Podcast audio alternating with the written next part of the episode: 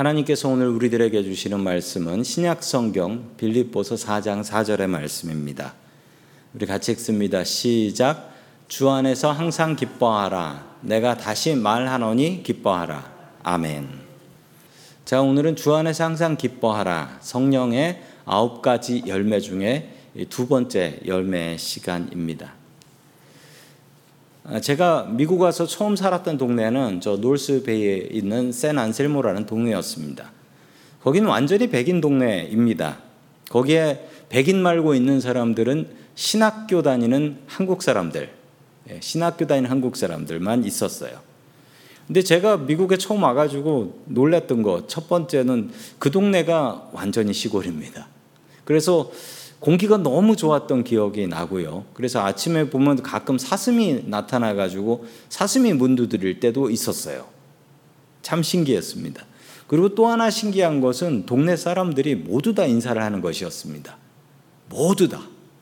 모두 다 이 동양에서 온 외국인에게 기쁘게 인사해 주는 모습이 너무 좋았습니다. 전 그게 너무 신기하더라고요. 어떻게 동네 사람들이 하나 빠짐없이 다 저렇게 인사를 하고 살까? 인사를 저도 안 할 수가 없죠. 무조건 받고 저도 인사를 하고 뭐 그랬던 기억이 납니다. 특히 그 동네에 그 동네에 보면 백인 여자분들 중에 그렇게 잘 웃으면서 인사하시는 분들이 계셨습니다. 그러면서 제가 속으로 느꼈던 건 동네가 부자여서 사람들이 행복한 건가? 왜 저렇게들 웃고 댕기나? 이런 생각이 들었는데 한번 차를 타고 가다가 옆에서 운전하고 있던 백인 아줌마 얼굴을 보고 제가 깜짝 놀랐습니다.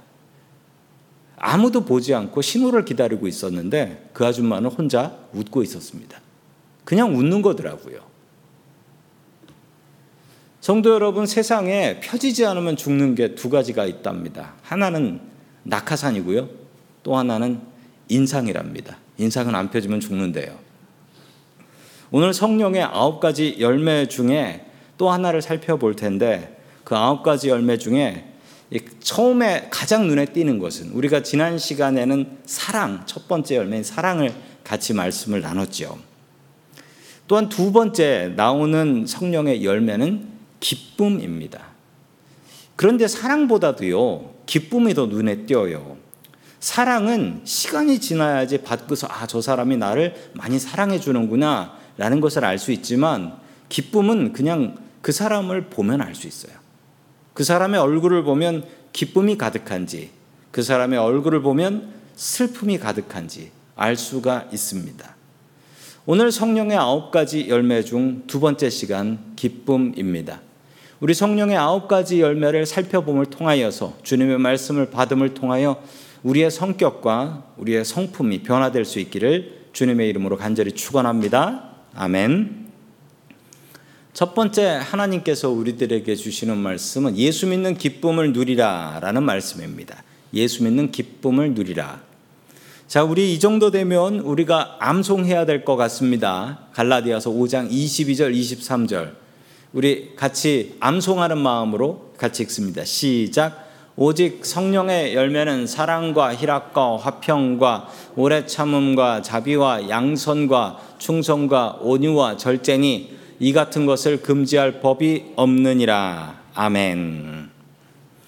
사랑이 제일 중요한 열매인 것은 당연합니다. 사도 바울은 고린도 전서 13장에서도 이 중에 제일은 사랑이다라고 가르쳤기 때문이지요. 사랑이 가장 중요한 덕목입니다.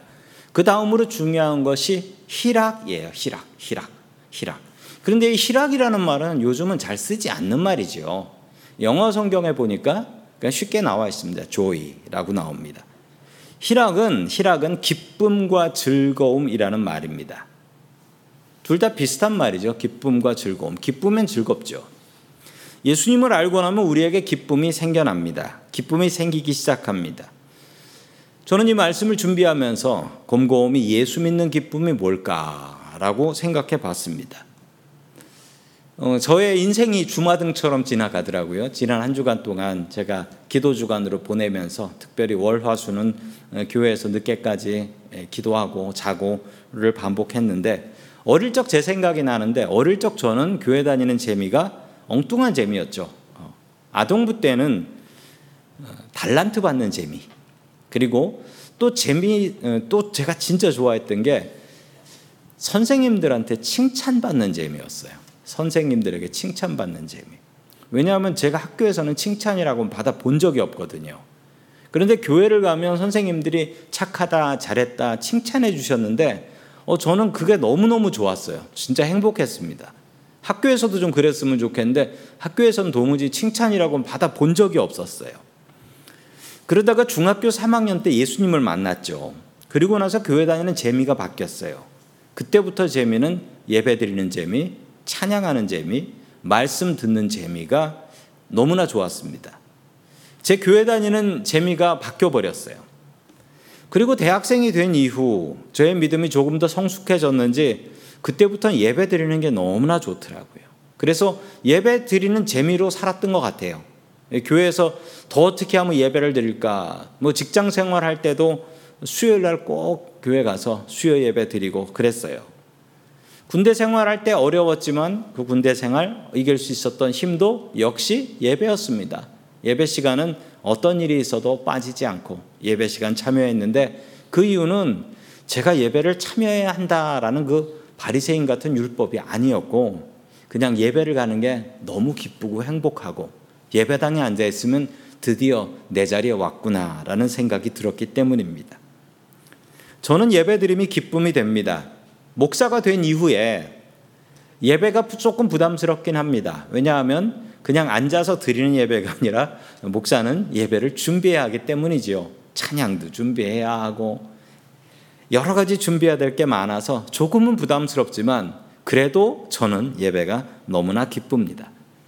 제가 마지막 죽는 순간에도 하나님 앞에 예배드리며 천국 갈 수 있으면 참 좋겠다라는 생각이 듭니다. 성도 여러분, 예배의 기쁨을 누리십시오.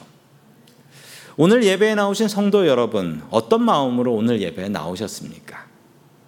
나라도 가야지라는 마음으로 오셨습니까? 아니면 가서 기도해야지라는 마음으로 오셨습니까? 성도 여러분, 이 예배에 기쁨이 없으면 그것은 바른 예배가 될 수 없습니다. 우리 주님을 만나는 기쁨, 그 기쁨이 우리의 예배 가운데 풍성해야 합니다. 예수 믿는 기쁨, 가장 큰 기쁨은 뭐니 뭐니 해도 예배 드리는 기쁨입니다. 우리의 인상과 우리의 얼굴이 기쁨으로 변화되어야 할 것입니다. 성도 여러분, 우리가 이 기쁜 예배를 드리는데 예배 드린 예배 드리기 이전과 예배 드리기 이후의 인상은 달라야 될 줄로 믿습니다. 자, 우리 옆에 계신 분들 인상을 다시 한번 확인하시면서 우리 예배 드리는 중이니까 기쁜 얼굴로 예수님 때문에 우리의 얼굴에 기쁨과 미소가 떠나지 않기를 주님의 이름으로 간절히 축원합니다. 아멘. 두 번째 하나님께서 우리들에게 주시는 말씀은 주 안에서 항상 기뻐하라라는 말씀입니다. 오늘 읽었던 말씀 빌립보서 4장 4절은 이 빌립보서는 사도 바울이 로마 감옥에서 쓴, 쓴 편지입니다. 그래서 어려운 말로 옥중서신이라고 하죠. 옥중서신. 어느 날 기다리던 바울의 편지가 빌립보 교회에 도착했습니다. 빌립보 교회는 바울을 위해서 기도하고 바울의 편지를 기다리고 있었죠. 왜냐하면 빌립보 교회를 세운 분이 바로 사도 바울이었기 때문입니다.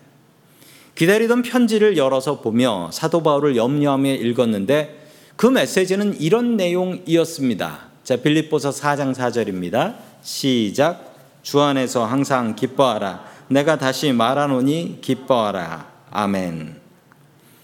편지 안에는 기쁨이 가득했습니다. 그래서 빌립보서는 별명이 있는데 기쁨의 서신이라는 제목이 있습니다. 별명이에요. 어떻게 이게 가능할까요? 옥중 서신과 기쁨의 서신이 어떻게 한 책 빌립보에 다 표현될 수 있을까요? 감옥에 갇힌 바울이 감옥 밖에 있는 교인들에게 기쁨을 전하고 있습니다. 감옥 안에는 무슨 기쁨이 있었을까요?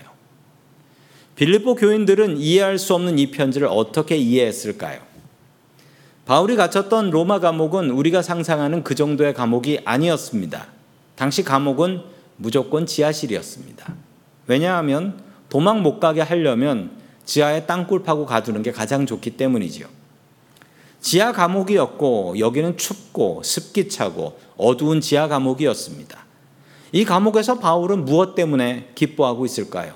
혹시 감옥 생활에 미쳐버린 것은 아닐까요? 그렇지 않습니다. 오늘 성경 말씀에 사도 바울은 분명히 기뻐할 이유에 대해서 설명하고 있습니다. 그 이유는 주 안에서 항상입니다. 주 안에서 항상. In the Lord always. 주 안에서 항상 기뻐하라.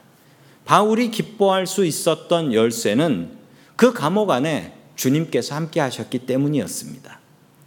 다른 것을 모두 박탈당하고 그의 자유, 복음을 전할 자유, 그리고 전도할 자유, 이것도 모두 뺏겨버렸지만 그가 기뻐할 수 있었던 이유는 주님께서 이 작은 감옥 공간 안에 나와 함께 계시다라는 사실 때문에 그는 기뻐했습니다. 항상 기뻐했습니다. 그렇게 생각하면 성도 여러분, 우리가 기뻐하지 않을 이유가 없어 보입니다. 우리의 상황이 어떠하든지, 우리의 환경이 어떠하든지, 내가 있는 그 공간 안에 내 마음 속에 주님께서 나와 항상 함께 계시지 않습니까? 그렇다면 우리는 주 안에서 항상 기뻐할 수 있는 것이죠. 사도 바울은 빌립보서 4장 4절에서 이 기뻐하라라는 말을 두 번이나 반복해서 이야기하고 있습니다. 두 번째는 내가 다시 말하노니 강조하여 기뻐하라라고 하고 있습니다. 그런데 이게 참 우스워요.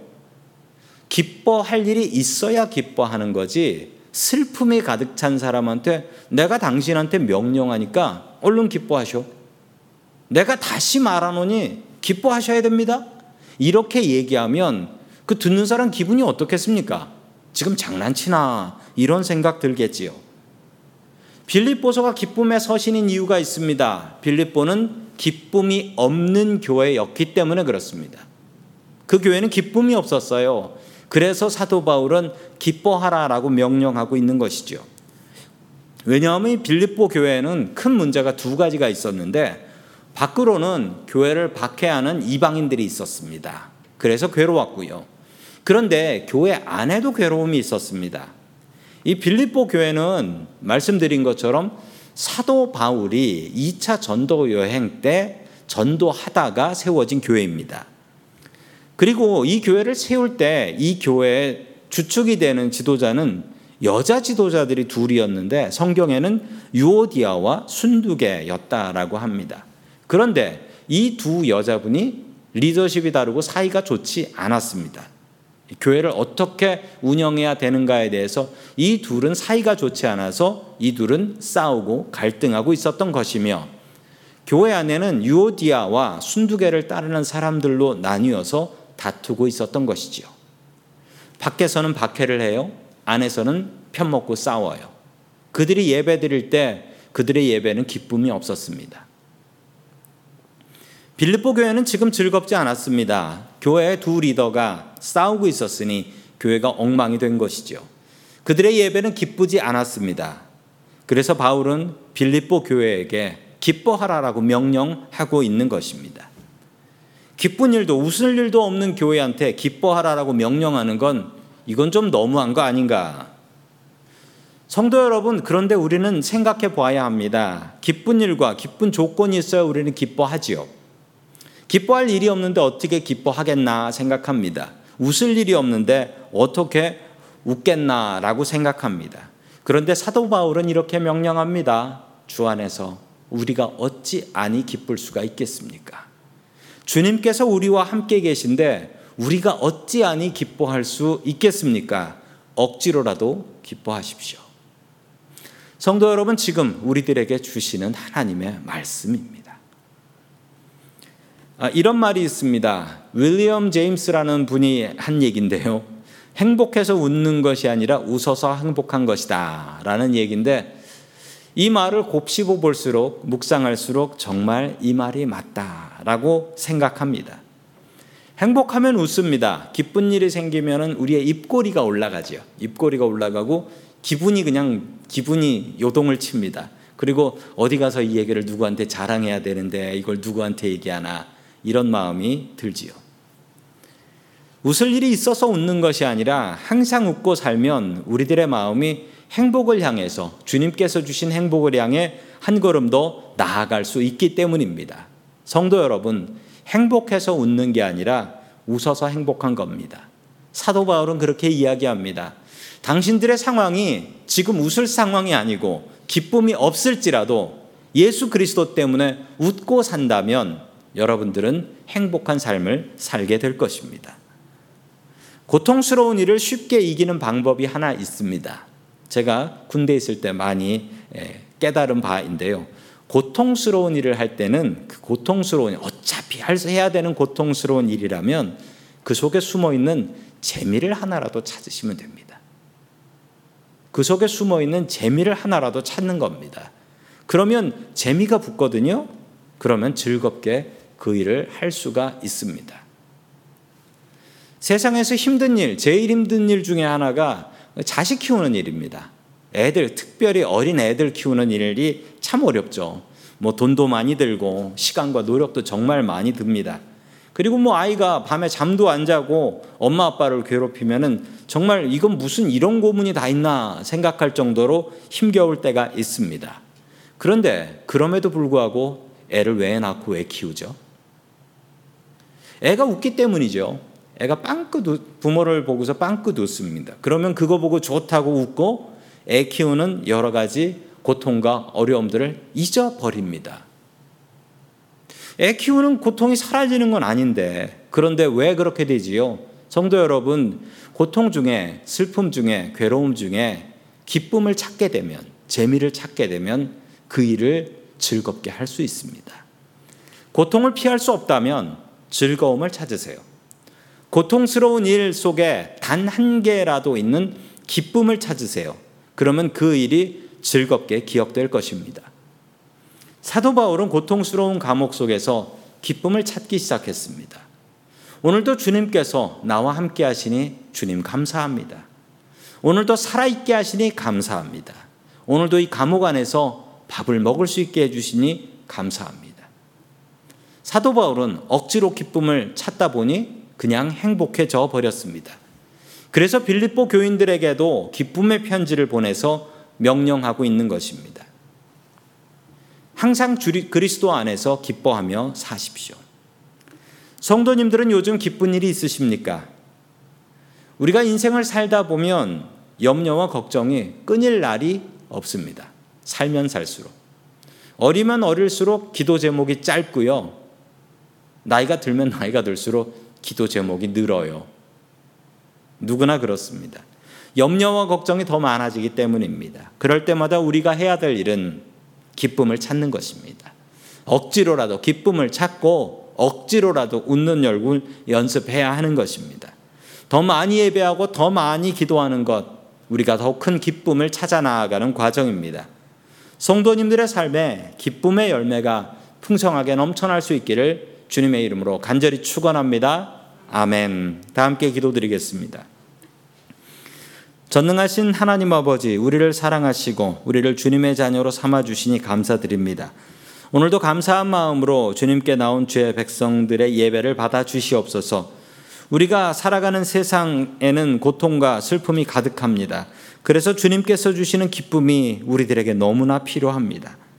예수 믿는 기쁨이 우리들에게 넘치게 하여 주시옵소서. 예배의 기쁨이 넘치게 하시고 기도와 찬양의 기쁨이 넘치게 하여 주시옵소서. 사도 바울이 감옥에서 주님으로 기뻐했던 것처럼 우리도 주님 한 분만으로 기뻐하며 살게 하여 주시옵소서. 예수님을 믿는 기쁨이 풍성하게 넘치게 하여 주시옵소서. 기쁜 일이 있어서 웃는 것이 아니라 웃다 보니 기뻐지고 웃다 보니 행복해질 수 있게 도와주시옵소서. 우리의 영원한 기쁨이 되시는 예수 그리스도의 이름으로 기도드립니다. 아멘.